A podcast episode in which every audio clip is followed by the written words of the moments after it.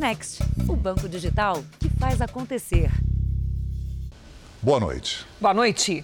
A cidade de Araçatuba, no interior paulista, viveu uma madrugada de terror quando criminosos levaram a cabo uma operação de guerra para roubar bancos. Os moradores foram usados como escudos para proteger a quadrilha. A ação das forças de segurança foi monitorada por drones.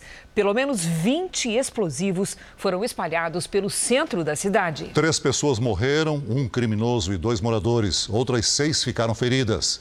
A busca pelos criminosos continua. Até agora, 2 foram presos. A madrugada foi violenta. Dezenas de criminosos armados com fuzis cercaram a cidade. Olha. Reféns foram transformados em escudos humanos para evitar o confronto com a polícia. Neste vídeo, 2 pessoas aparecem amarradas ao carro para garantir a fuga dos criminosos. De acordo com as autoridades, elas foram deixadas na zona rural de cidades vizinhas. Ao longo do dia todo, quarteirões do centro de Araçatuba foram isolados para que bombas pudessem ser desativadas. O comércio não abriu as portas. Ruas ficaram desertas. Foi montada uma força-tarefa envolvendo 380 policiais e 2 helicópteros para identificar e capturar os criminosos. Os alvos dos criminosos eram 3 agências bancárias aqui nesta rua. Numa delas, eles conseguiram acessar o cofre que fica no subterrâneo e explodi-lo. O valor roubado não foi informado. O perigo continuou mesmo depois que o bando deixou a cidade. Isso porque pelo menos 20 bombas foram espalhadas em pontos diferentes pelos criminosos. Em cada uma delas, segundo a polícia, havia um sensor capaz de detonar caso alguém se aproximasse. Esta imagem exclusiva mostra o momento em que uma das bombas é ativada por um criminoso que caminha até a esquina. No começo da madrugada, a quadrilha usou drones para monitorar a polícia, como revelam as conversas gravadas entre os criminosos. Vai levantar o drone, ela vai por sair. Não adianta levantar o drone e depois não conseguir levantar mais, ela vai sair. Levanta o drone e vamos embora. O parceiro está baleado. O governador João Dória afirmou nas redes sociais que as cenas de terror vivenciadas pela população não ficarão impunes. A cidade de Araçatuba já havia sido alvo de criminosos em 2017, numa ação muito parecida, durante a invasão de uma empresa de valores. O ataque dessa madrugada é considerado o mais violento dos últimos 2 anos no estado de São Paulo. Veja agora outros destaques do dia. Último voo dos Estados Unidos deixa o Afeganistão.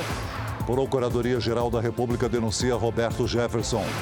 Fiesp adia manifesto sobre independência entre os poderes para a semana que vem. O número de mortes por Covid em 24 horas é o menor em 9 meses. E na série especial, monotrilho que agilizaria transporte na Copa de 2014 não existe até hoje.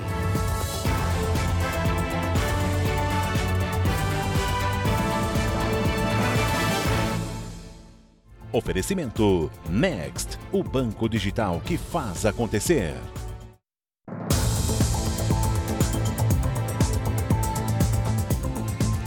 Uma família teve a casa atingida por tiros depois de denunciar a agressão de policiais militares durante uma abordagem em Santo André, na região metropolitana de São Paulo. A justiça decretou a prisão dos PMs envolvidos na abordagem violenta.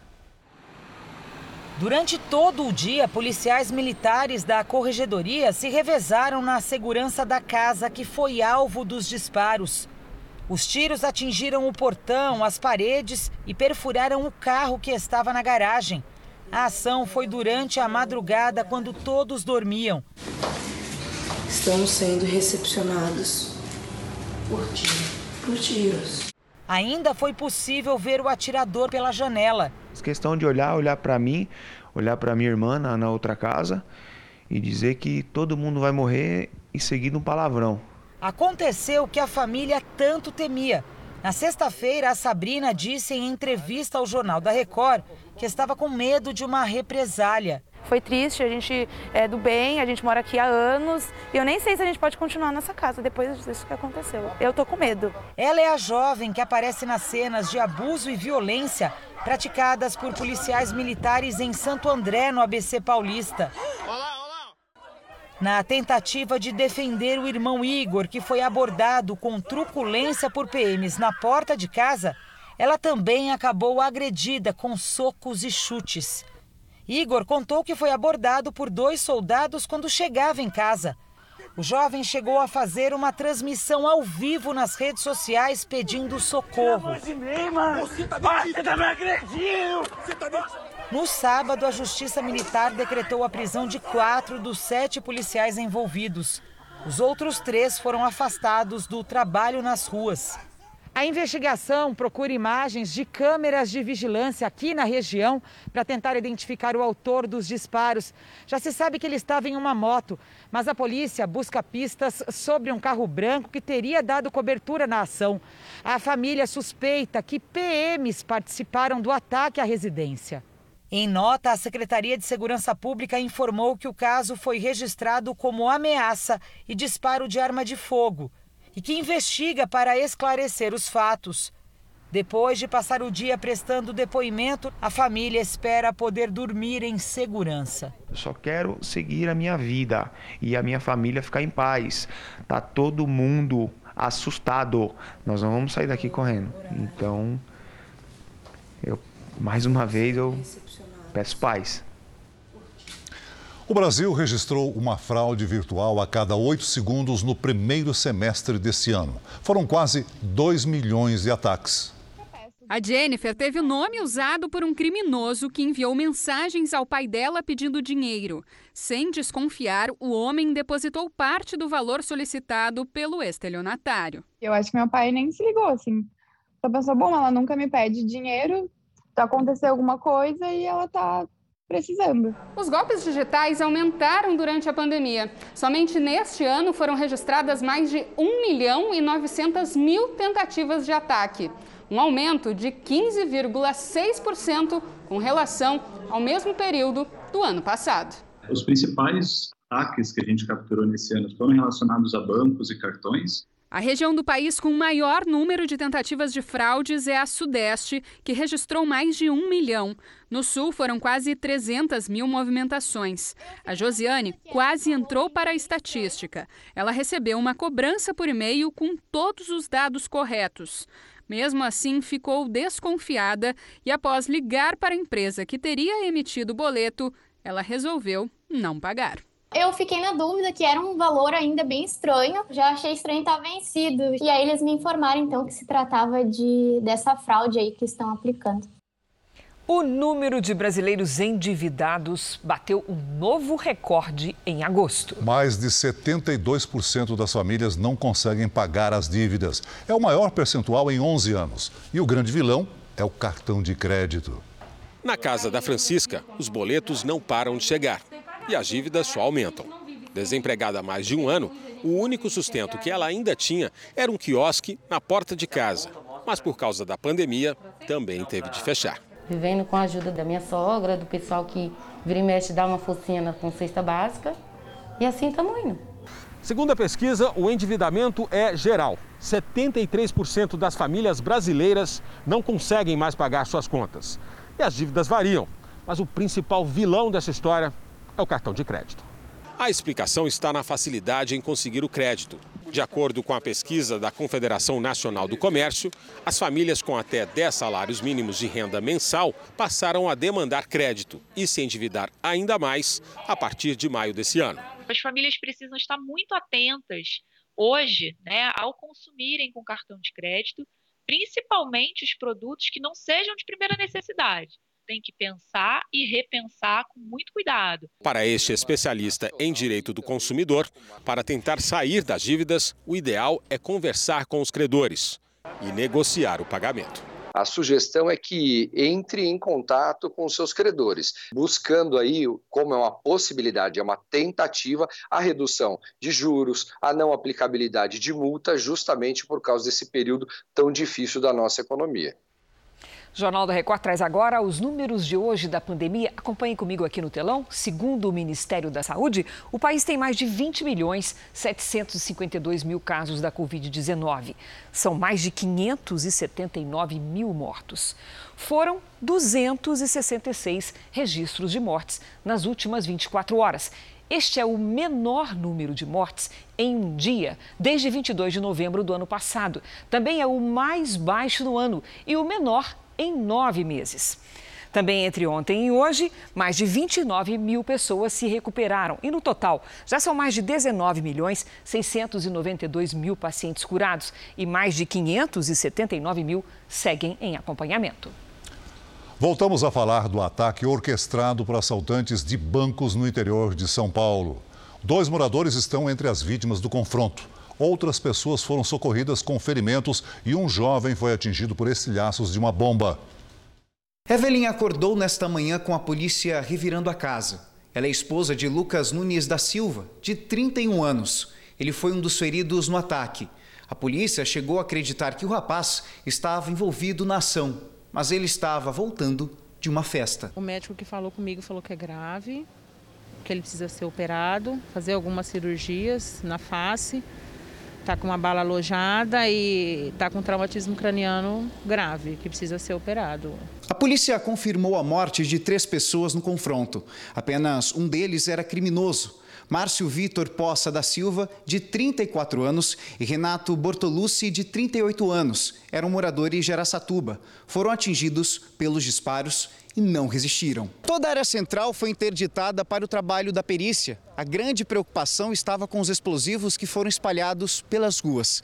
Um ciclista de 25 anos teve os pés amputados ao se aproximar de uma das bombas. Ele segue internado em estado grave.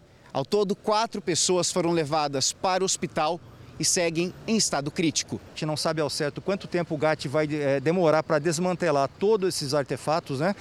Que a população tenha cuidado, né? E evite andar, né? Se deslocar nesses locais que estão isolados aqui pela polícia e também pela Secretaria de Mobilidade Urbana aqui do município de Araçatuba. Noticiário internacional, os Estados Unidos completaram hoje a retirada do Afeganistão. O último avião militar do país deixou hoje a capital, Cabul.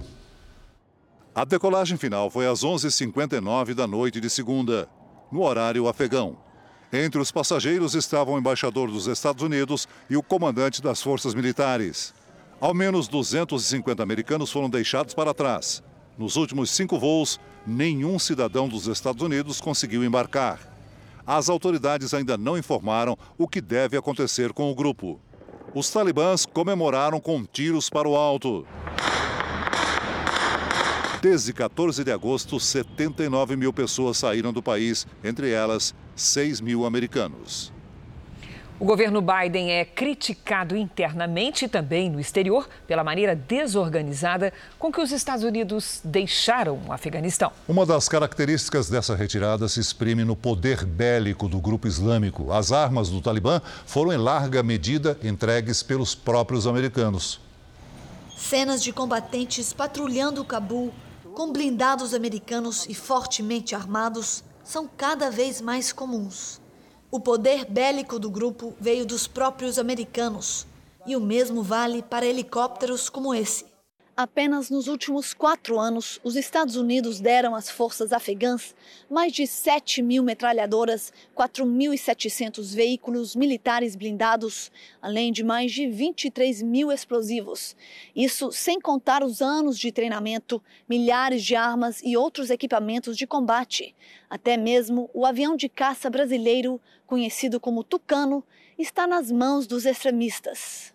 O presidente Biden enfrenta duras críticas sobre a saída tumultuada do país, uma vez que não previu o avanço rápido dos fundamentalistas e colocou em risco a vida de cidadãos americanos. A forma pela qual o governo Biden fez a retirada das tropas de uma maneira absolutamente apressada, apesar dos vários indícios, fez com que várias tropas, né, do exército afegão em várias das províncias e regiões do país que tinham equipamentos militares norte-americanos se vissem sem condições de lutar e acabassem se rendendo gradativamente. Esse analista vê ainda um acordo informal entre os americanos e o Talibã. os americanos tinham se preparado para bombardear esses aeroportos. Eu vejo essa não destruição, principalmente depois que eles chegaram a tomar o poder, como algo que parece parte de um acordo. Oficiais americanos admitem que as armas podem servir para equipar outros grupos extremistas da região, como o Estado Islâmico ou até mesmo outros países, como China e Rússia. Veja a seguir, a Fiesp decide adiar manifesto em que pede independência entre os poderes. E na série especial, obra já consumiu mais de 4 bilhões de reais e monotrilho ainda não saiu do lugar.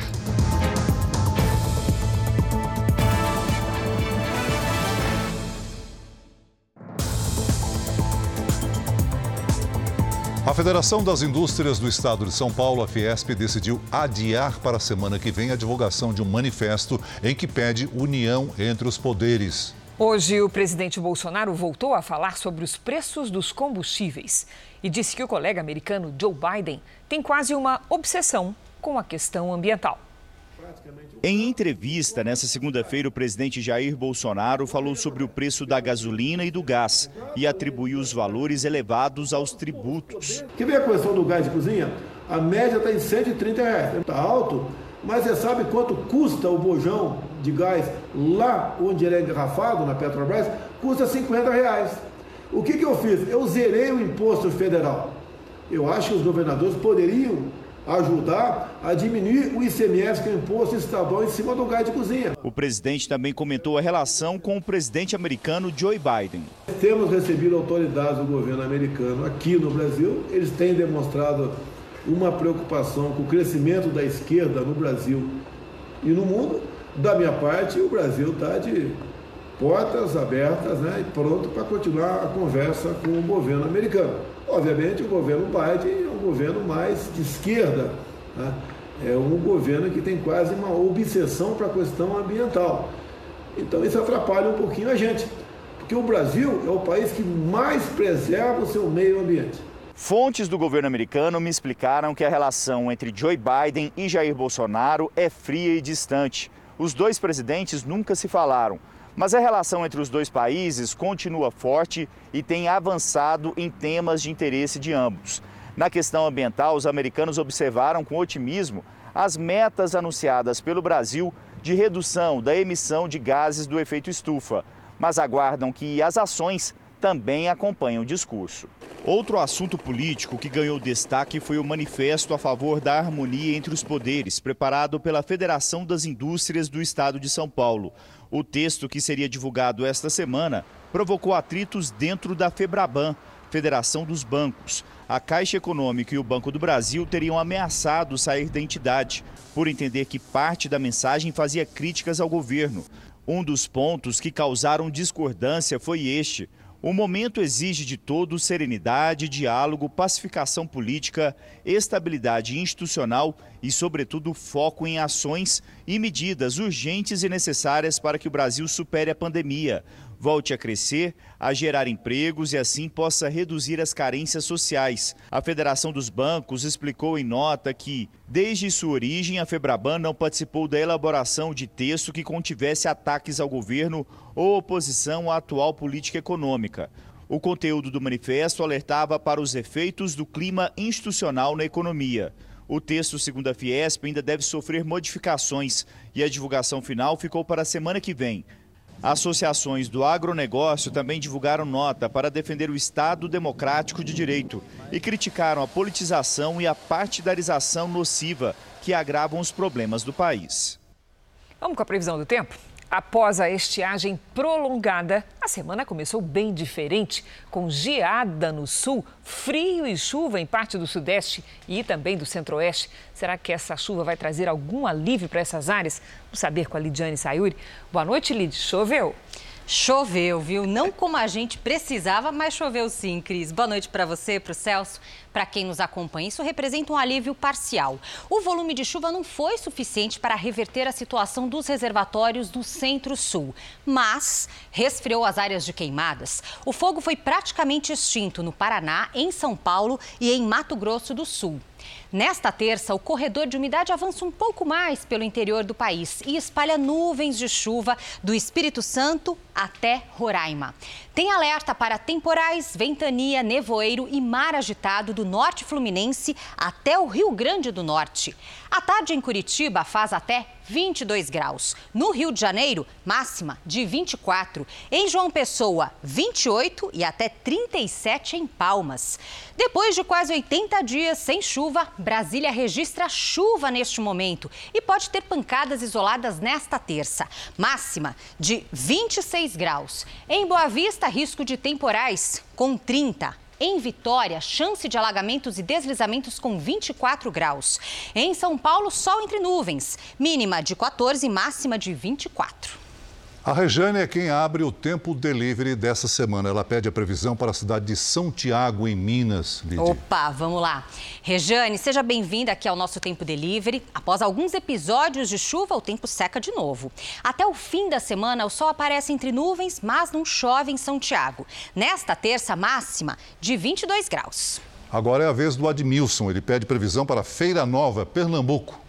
Admilson, tudo bem? Semana de tempo mais fresco para vocês, viu? O sol aparece, as nuvens aumentam e à tarde tem previsão de pancadas de chuva. Nesta terça, faz 28 graus. Participe você também do Tempo Delivery pelas redes sociais. Basta mandar a sua mensagem com a hashtag #VocêNoJR.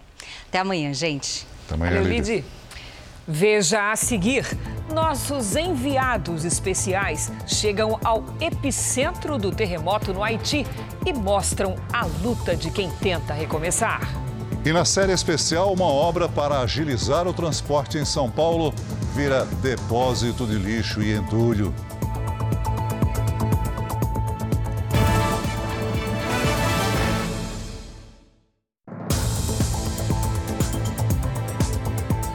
O efeito positivo da vacinação contra a Covid-19 já começa a aparecer também em números. Em quase 3 mil municípios não foram registrados casos da doença nos 12 dias encerrados nesta tarde. E a ocupação de leitos caiu pela metade. Já são 12 dias sem nenhuma morte por Covid. Na cidade de Ribeirão Pires, na Grande São Paulo, também houve queda no número de novos casos da doença e de internações. Desde março, quando o município viveu o auge da pandemia, esta é a primeira vez que os leitos destinados ao atendimento de casos de Covid estão, assim, praticamente vazios. De acordo com a Secretaria Municipal de Saúde, das 15 vagas disponíveis na rede pública, apenas uma está ocupada. A cidade já completou o calendário da primeira dose de vacinas aplicadas na população com mais de 12 anos de idade.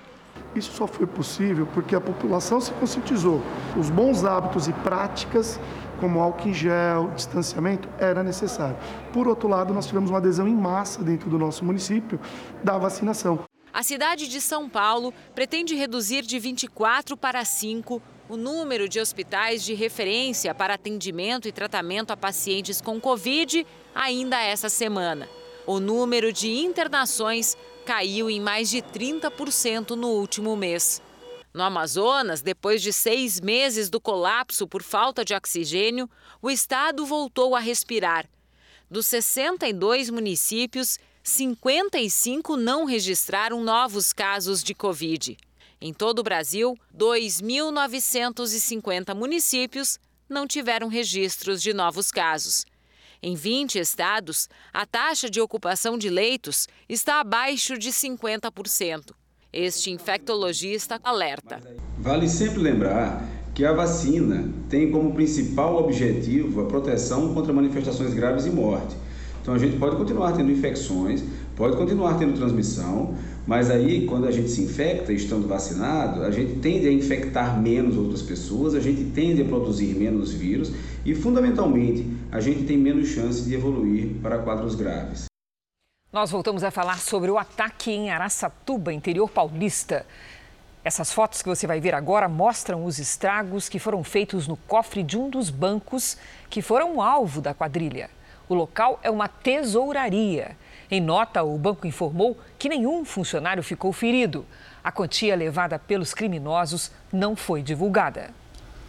Vamos ver como está o andamento da vacinação em todo o país nas últimas 24 horas somadas às aplicações da primeira e segunda doses. Mais de 1.696.000 pessoas receberam a vacina contra o coronavírus. E hoje o Brasil tem mais de 129.816.000 pessoas vacinadas com a primeira dose e mais de 61.186.000 pessoas que completaram a imunização.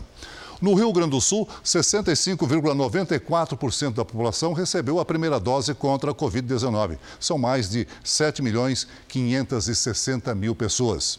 Em Pernambuco, mais de 5.427.000 moradores concluíram a primeira etapa da imunização, ou seja, pouco mais de 56%. E o Ceará tem mais de 5.228.000 pessoas com o ciclo da imunização iniciado, o que corresponde a 56,58% dos moradores.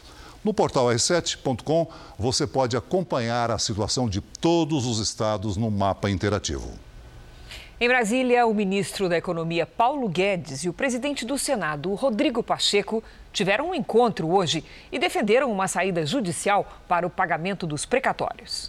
O encontro não estava previsto na agenda. Foi uma reunião às pressas para garantir a retomada das votações de projetos de lei no Congresso Nacional e discutir pautas econômicas. Essa conversa também é um alinhamento importante para identificarmos um caminho de uma reforma tributária mais ampla possível no Brasil. Falamos da reforma administrativa em tramitação na Câmara dos Deputados, um projeto de autoria do Executivo que tramita na Câmara, então logo seja apreciado pela Câmara, também terá o Senado seu papel importante. A privatização dos Correios é uma matéria que já foi aprovada na Câmara e já está dando-se andamento no Senado Federal, distribuída à Comissão de Assuntos Econômicos, lá terá um relator, será apreciada no decorrer de setembro. Mas o tema principal do encontro foi a chamada PEC dos precatórios e a busca por uma solução para que ela seja destravada no Congresso.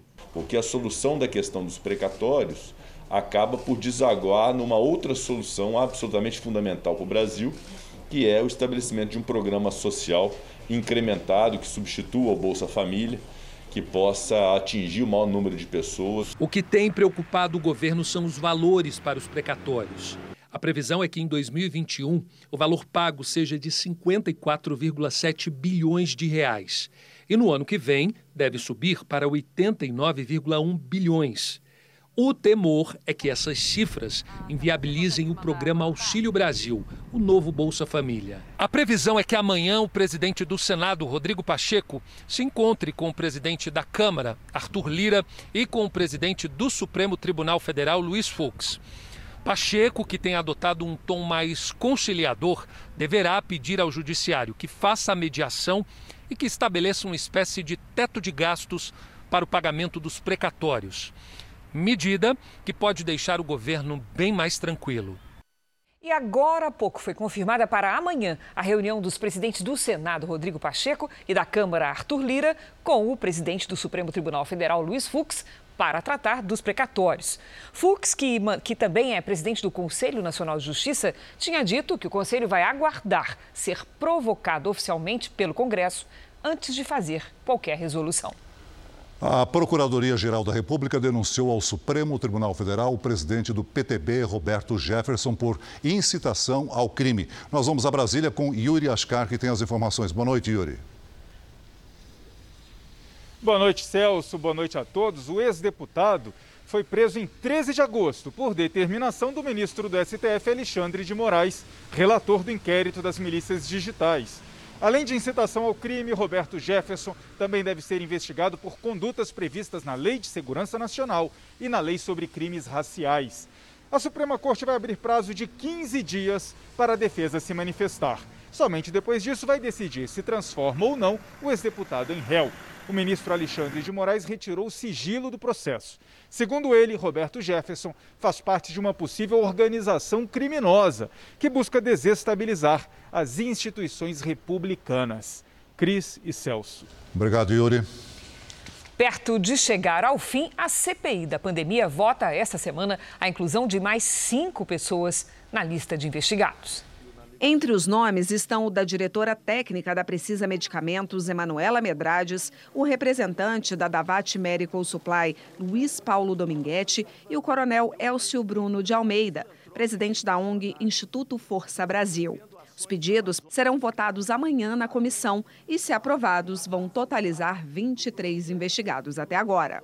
Também amanhã, a comissão vai votar um pedido para que Karina Cufa, advogada do presidente Bolsonaro, preste depoimento à CPI. A comissão desconfia que Karina teria atuado como uma ponte entre a Precisa Medicamentos e o governo federal. A CPI avalia ainda ouvir uma peça-chave nos negócios da Covaxin, Marcos Tolentino. O advogado é amigo do líder do governo na Câmara, Ricardo Barros, e até esteve no depoimento do deputado à CPI. Tolentino seria sócio oculto do Fibbank, a empresa que deu uma carta fiança para que a Precisa conseguisse fechar contrato com o Ministério da Saúde. Esse contrato foi fechado com o governo federal por intermédio do Departamento de Logística do Ministério da Saúde. O acordo é firmado em nome de Roberto Dias, então diretor do departamento, com a Precisa Medicamentos, por meio da diretora técnica da empresa, Emanuela Medrades. As 20 milhões de doses seriam comercializadas a $15 cada uma. Nos documentos, o servidor do então Departamento de Importação do Ministério, William Santana, aponta uma série de irregularidades no contrato, como a previsão de pagamento antecipado e a falta de informações, como dados completos do fabricante, descrição completa da mercadoria, país de origem, país de destino, ausência dos valores de frete e seguro. Mesmo diante das irregularidades apontadas, Roberto Ferreira Dias mandou uma série de e-mails pedindo à Anvisa autorização em caráter excepcional para as 20 milhões de doses de vacinas Covaxin. Vamos dar uma olhada no R7, aqui no nosso telão, o portal de notícias do Grupo Record, com o time reforçado para a cobertura dos principais fatos políticos do país. Hoje traz informações sobre o depoimento do ministro Luiz Eduardo Ramos à Polícia Federal. O titular da Secretaria-Geral da Presidência foi ouvido por 3 horas em audiência que aconteceu no Palácio do Planalto. O inquérito investiga fake news e ataques contra o sistema eleitoral. O ministro Ramos foi chamado na condição de testemunha. Para ler a reportagem completa e ter acesso às notícias e ao conteúdo exclusivo dos nossos colunistas, acesse o portal R7. Vamos agora com a opinião de Augusto Nunes. Boa noite, Augusto.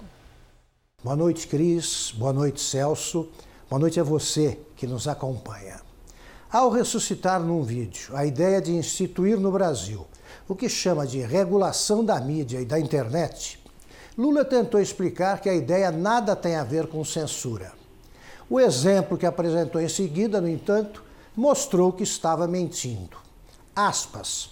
Eu vi o que a imprensa da Venezuela fazia com Hugo Chávez, lembrou. Fingiu não ter visto o que Chávez fez com a imprensa. Fechou ou estatizou todos os jornais e emissoras de TV que não bajulavam o ditador em gestação. Num vídeo mais recente, o ex-presidente presidiário conta o que dizia a quem o visitava em Curitiba. Aspas. Eu tô aqui, mas tô comendo, tô almoçando, tô jantando, tô dormindo. Fecha aspas. E então desanda na derrapagem confessional.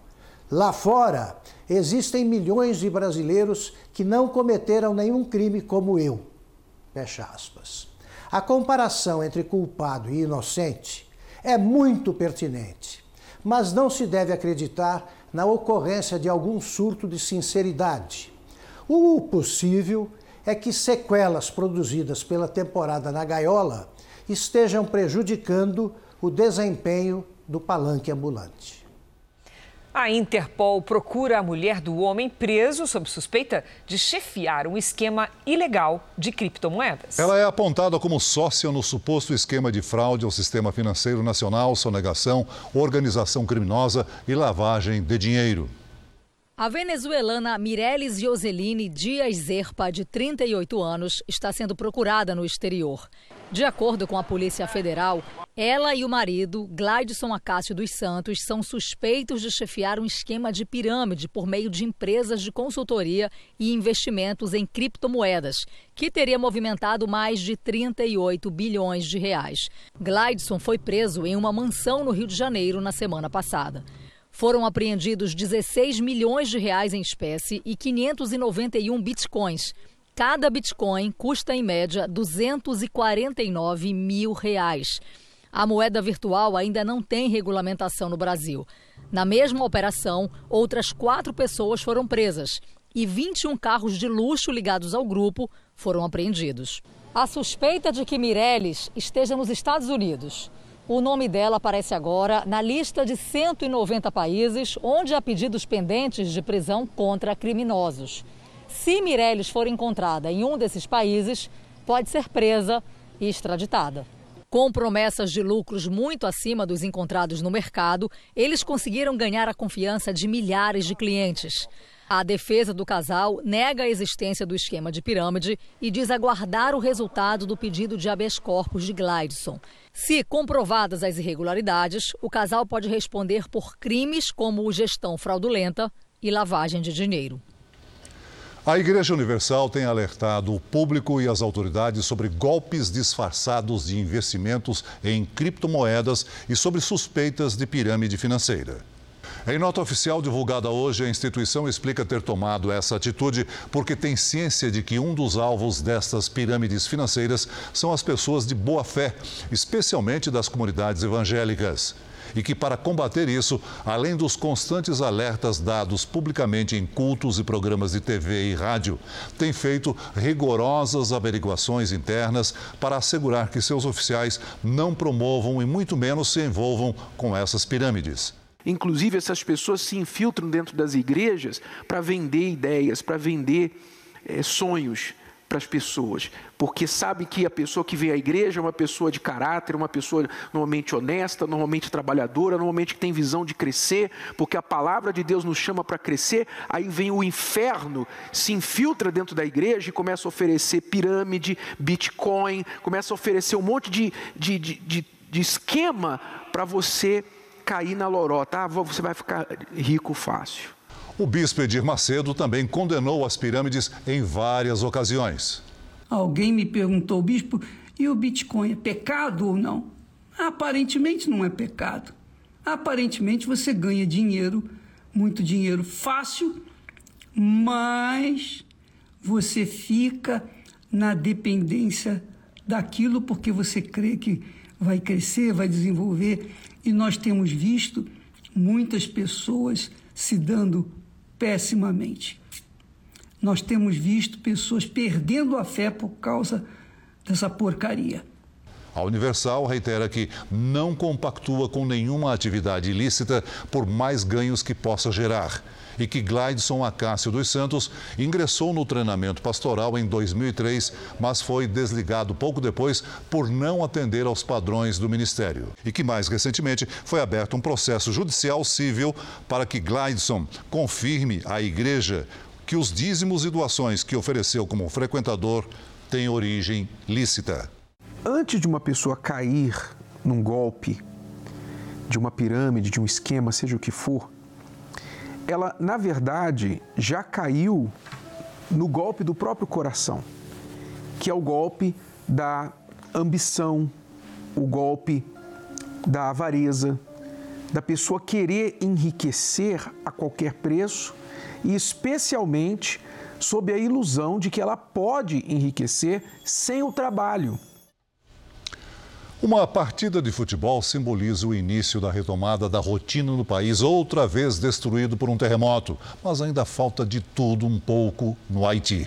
Nossos enviados especiais foram até a região do epicentro do tremor, que deixou mais de 2.200 mortos. Eles mostram a situação dos moradores que se sentem esquecidos. Viver isolado do resto do mundo é regra por aqui. E quando a terra treme, a tragédia se espalha, mas a ajuda não chega. No distrito de Nip, onde o terremoto se originou, os moradores ainda esperam socorro. Nós estamos exatamente no epicentro do terremoto. Só que o cenário aqui é um pouco diferente do que a gente está acostumado a ver. É que essa é uma zona rural. As casas ficam distantes umas das outras. Por isso, o número de mortos aqui não foi tão alto.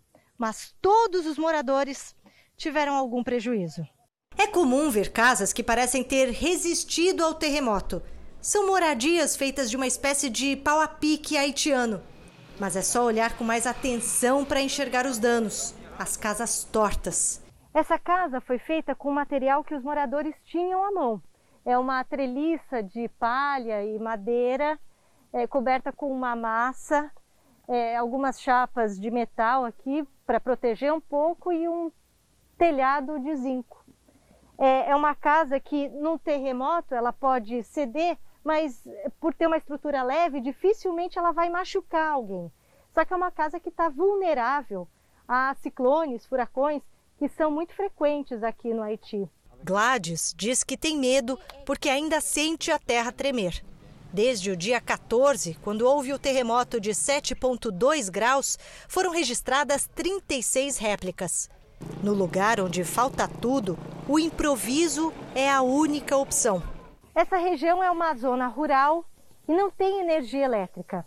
Em todas as casas, a gente vê painéis solares, alguns bem pequenos, como esse aqui, que serve para carregar bateria de celular, o bem mais precioso dos moradores aqui. Só que essa gambiarra causa muitos acidentes. A cada 5 baterias dessa, uma explode. Água também é um problema. A indústria de cigarro fez esse poço raso, mas daqui só sai água salgada. Natividade diz que a ajuda humanitária passa reto. Nós fomos esquecidos, diz ela. Um dia após o outro, ela vive sem expectativas, num isolamento que é geográfico e social. Mas com alegria, apesar de tudo. No caminho de volta a Lecai, somos surpreendidos por um jogo de futebol. É a vida no Haiti, que resiste a qualquer catástrofe.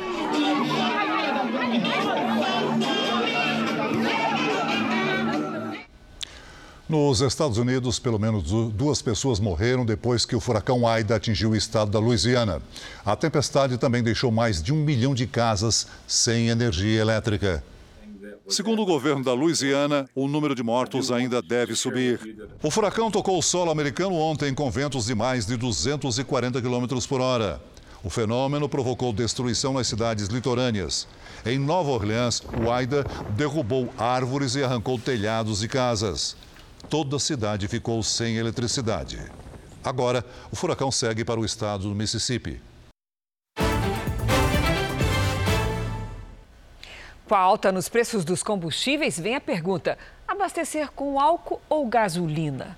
Quem nos ajuda com essa questão é a Patrícia Lages. Boa noite, Patrícia. Quem tem um veículo bicombustível chamado Flex, como é que se decide nessa hora do abastecimento? Boa noite, Cris, Celso, e boa noite para você de casa. Olha, tem que colocar tudo na ponta do lápis. Há 3 regiões brasileiras onde o litro da gasolina já ultrapassa os R$ 7. A maior alta foi registrada em Bagé, no Rio Grande do Sul, a R$ 7,219. Mas o preço médio da gasolina no país ficou em R$ 5,982 e do etanol em R$ 4,262. Apesar de mais barato, o etanol rende cerca de 30% menos do que a gasolina. Por isso, é preciso fazer esse cálculo aqui. Dividir o preço do litro do etanol pelo preço do litro da gasolina. O etanol só é mais vantajoso se o resultado for menor que 0,7. Vamos ver aqui um exemplo com os preços médios que a gente viu agora. Nesse caso, dividindo o preço do etanol pelo preço da gasolina, o resultado vai ser 0,71. Então, abastecer com gasolina é mais vantajoso praticamente em todo o país. Bom, mas tem aquele carro que consome mais, né, Patrícia? E aí como é que faz? Mais continha, Cris. Tem um outro cálculo aí bem fácil. Ao abastecer, zere o marcador de quilometragem do seu carro e anote quantos litros colocou no tanque. Vamos ver um exemplo aqui com 40 litros. Se com gasolina o carro rende 560 quilômetros, significa que ele faz 14 quilômetros por litro. Você vai pegar 560 e dividir aqui por 40. Agora, se com etanol ele roda 400 quilômetros, o rendimento é de 10 quilômetros por litro. Dividindo aqui o consumo de etanol pelo de gasolina, a proporção para esse veículo aqui, em vez de 0,7, seria 0,71. No QR Code que aparece na tela, você encontra mais informações do R7 Economize. Acesse lá. Cris. Obrigada, Patrícia. Boa semana. A obra do monotrilho em São Paulo, que deveria levar torcedores durante a Copa do Mundo de 2014, continua inacabada. Na primeira reportagem da segunda semana da nossa série especial sobre o tema, nós vamos mostrar como um projeto de transporte moderno para a maior cidade do país, hoje, em alguns trechos, parece mais um depósito de entulho.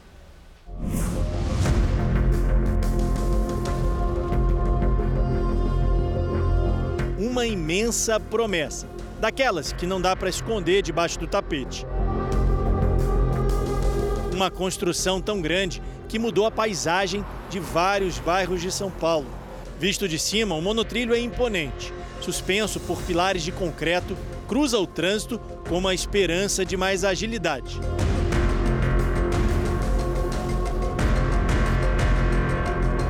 Mas a obra nunca chegou ao fim. É um fiasco total desde o início.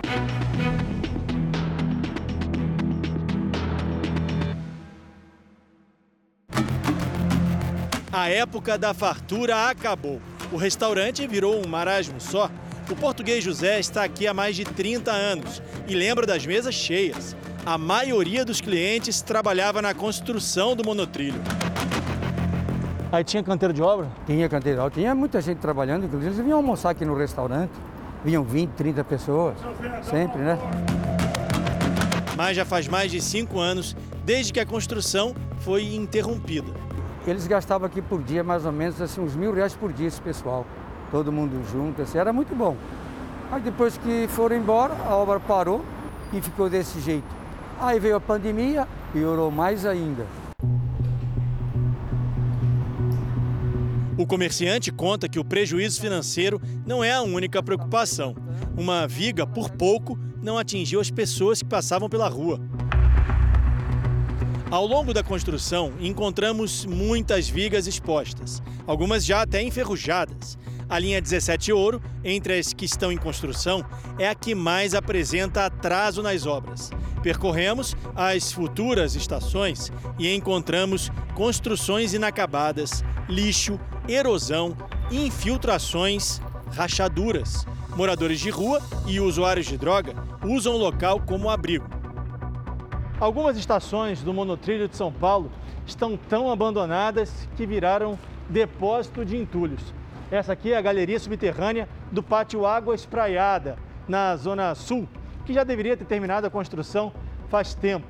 Mas o que se vê hoje aqui é uma montanha de pedras, madeira, lixo, restos de uma obra que está longe do fim. A previsão é que o monotrilho ligue o aeroporto de Congonhas ao bairro do Morumbi, onde tem o estádio de futebol de São Paulo. São 12 quilômetros de distância, mas hoje a obra leva nada a lugar nenhum. Na época, o governo justificava que o monotrilho poderia ser implantado mais rapidamente para a Copa de 2014. E a gente já está chegando em 2022 e nada acontece. Quando foi lançado, em 2012, no governo de Geraldo Alckmin, do PSDB, um projeto da linha 17 previa 19 estações. O custo estimado, R$3 bilhões. Mas a realidade é bem diferente. Já foram gastos mais de R$4,5 bilhões na construção, que vai ter agora apenas 8 estações, menos da metade da quantidade prevista. Outro problema envolve os contratos da obra do monotrilho. Atualmente, são 6. Um só para a estrutura, como pilares e estações, um para os trens, 3 para elevadores, telecomunicações e sistemas elétricos, e ainda outro para a estação do Morumbi. Ainda mais que teve toda essa questão da Lava Jato, as questões das empreiteiras e tal, mas quando são feitos 6 contratos diferentes para a mesma obra, se tem problema com um contrato, isso aumenta muito a possibilidade de que a obra inteira tenha que ser parada, mesmo que os outros contratos estejam regulares. A construção do monotrilho é alvo de críticas de quem estuda o assunto, principalmente porque transporta metade do número de passageiros dos trens do metrô. O monotrilho definitivamente não vem se mostrando uma solução para o trânsito, mesmo onde ele já foi implementado. Ela não vale o custo-benefício, ela tem um impacto maior na paisagem, comparando com outras obras. Depois de quase 10 anos do início das obras, a construção foi retomada e o governo de São Paulo espera inaugurar o trecho até o fim do ano que vem. Tentamos falar com o secretário de Transportes Metropolitanos do Estado, Alexandre Baldi, mas por 2 vezes, no horário combinado, ele desistiu da entrevista. Quem aguarda há tanto tempo já alimenta a esperança. Talvez agora nas eleições, quando vem, eles acham que eles querem, né, a mostrar alguma coisa, e talvez comece tudo de novo, quem sabe, né? A esperança é a última que morre, né? A promessa tem nome, endereço e idade, mas pelo andar da carruagem, o fim da linha ainda está longe de chegar.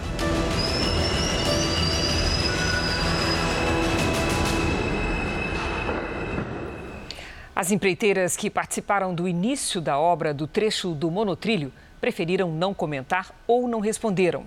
Já o metrô de São Paulo disse que as obras da linha 17 foram retomadas e a fabricação dos trens teve seu contrato reativado este ano. Já o Tribunal de Contas do Estado não se pronuncia sobre casos em análise pelos órgãos técnicos da casa. O Jornal da Record termina aqui. A edição de hoje na íntegra e também a nossa versão em podcast estão no Play Plus em todas as nossas plataformas digitais. E à 00:30 tem mais Jornal da Record. Fique agora com a novela Gênesis. A gente se vê amanhã. Até lá. Boa noite e até amanhã.